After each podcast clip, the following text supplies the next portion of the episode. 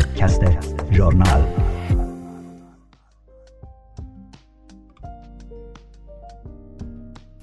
درود بر شما همراهان همیشگی من نگار غنبری هستم و با پادکست ژورنال شماره 54 به تاریخ 9 مارس 2022 برابر با 18 اسفند 1400 و به سردبیری سیاوش آذری با شما عزیزان هستم.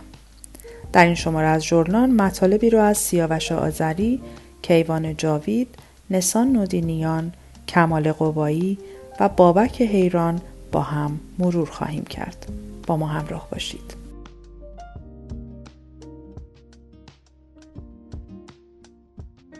قتل زنان سیاسی است. نوشته ای از سیاوش آذری بنابر گزارشات آمار قتل زنان در مناطق کردنشین ایران در سال گذشته سی درصد افزایش یافته است.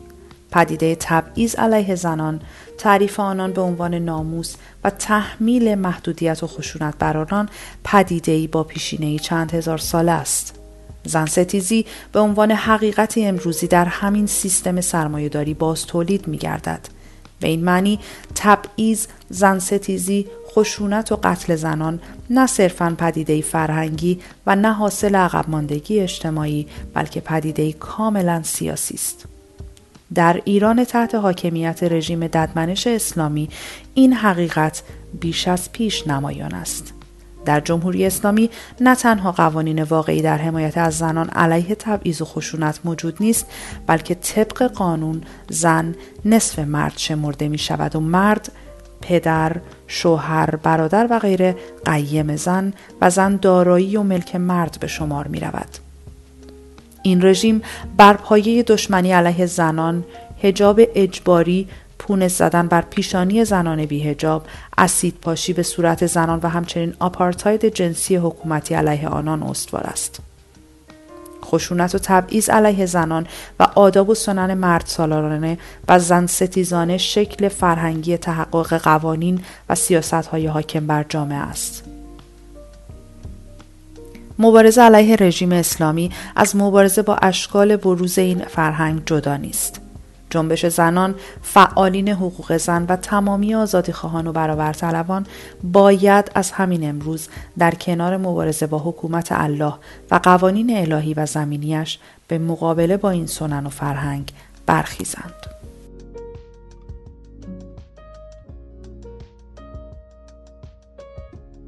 هفتادمین جلسه دادگاه حمید نوری نوشته ای از کیوان جاوید دادستانی سوئد حمید نوری با نام مستعار حمید عباسی را به شرکت در کشتار زندانیان سیاسی در تابستان سال 1367 در زندان گوهردشت متهم کرده است.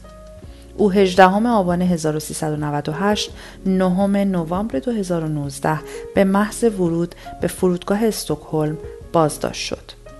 در هفتادمین جلسه دادگاه حمید نوری که روز 17 اسفند 1400 برابر با 8 مارس 2022 برگزار شد و ساعتها ادامه داشت وکلای مدافع زندانیانی که از کشتار سال 67 جان به در بردند با ارائه مدارک فراوان نشان دادند. حمید نوری نه صرفا یک بازپرس ساده و معمولی معذور بلکه همین امروز شخصی بسیار نزدیک به دستگاه امنیتی و در هم تنیده به مافیای اقتصادی و حلقه نزدیک به سران حکومت است.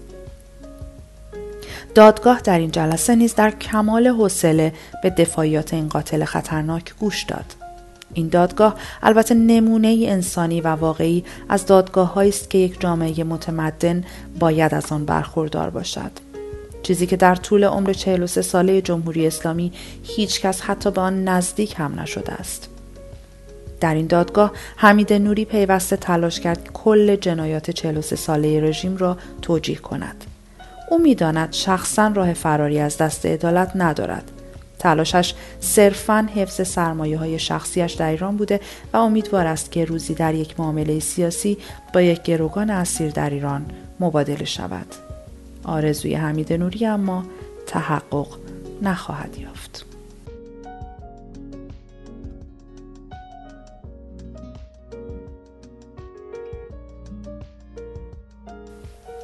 نفوزی ها اقتشاش در بیت رهبری و سپاه نوشته از نسان نودینیان یدالله جوانی معاون سیاسی سپاه پاسداران می‌گوید مصاحبه تلویزیونی بی بی سی فارسی با کاترین شکتم روزنامه نگار زن یهودی فرانسوی بریتانیایی به صورت خواسته یا ناخواسته راه را برای نمایش پرده های دیگر یک نقشه شیطانی مسدود ساخت.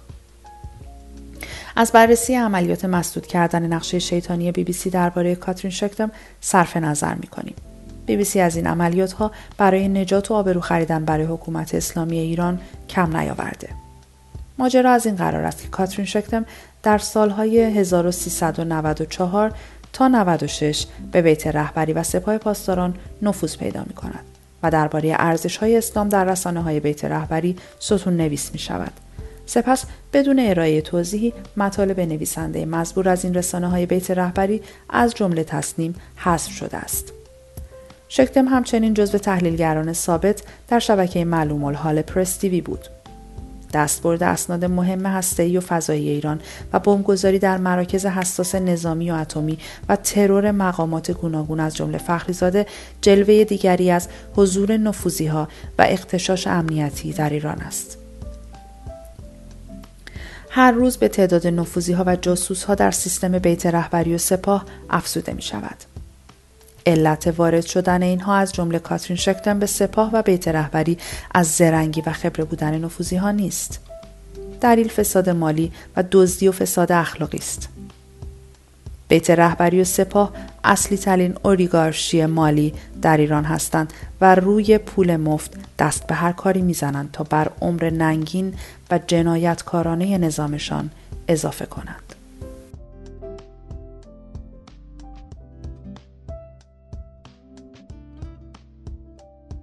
زنان علیه اسلام سیاسی نوشته ای از کمال قبایی 8 مارس 2022 برآمد شرایطی است که از یک سو زنان میانه و به خصوص زنان افغانستان و ایران علیه طالبان و وحوش اسلامی در ایران برای به دست آوردن حقوق اولیه خود مبارزه می کنند و از سوی دیگر زنان در اوکراین و روسیه و در تمام دنیا متحد و علیه جنگ فاشیست ها در خط مقدم مبارزات هستند.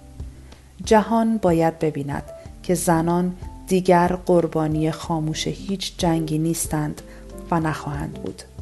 با امید دنیایی بهتر، عادل و برابر، روز جهانی زن مبارک باد.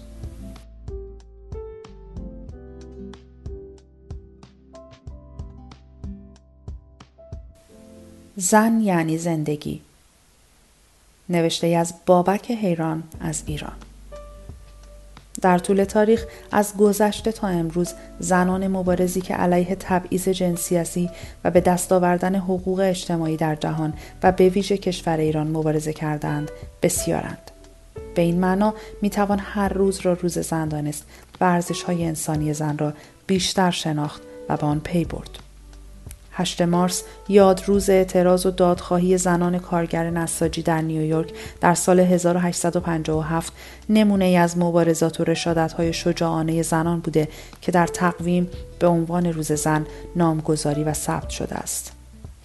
زن ارزشمندترین و زیباترین اثر هنری در طبیعت. زن یعنی رفیق قابل احترام و قابل ستایش. زن یعنی برابر با من. زن یعنی هست که هستم. زن یعنی شقایق عاشق. یعنی زندگی جریان دارد. زن ابزار نیست.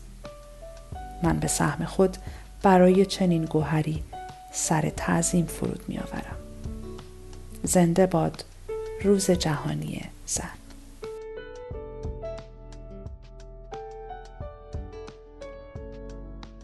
عزیزان همراه در این شماره از ژورنال با هم قتل زنان سیاسی نوشته سیاوش آذری هفتادمین جلسه دادگاه حمید نوری نوشته کیوان جاوید نفوزی ها اقتشاش در بیت رهبری و سپاه نوشته نسان نودینیان زنان علیه اسلام سیاسی نوشته کمال قبایی زن یعنی زندگی نوشته بابک حیران از ایران رو با هم مرور کردیم.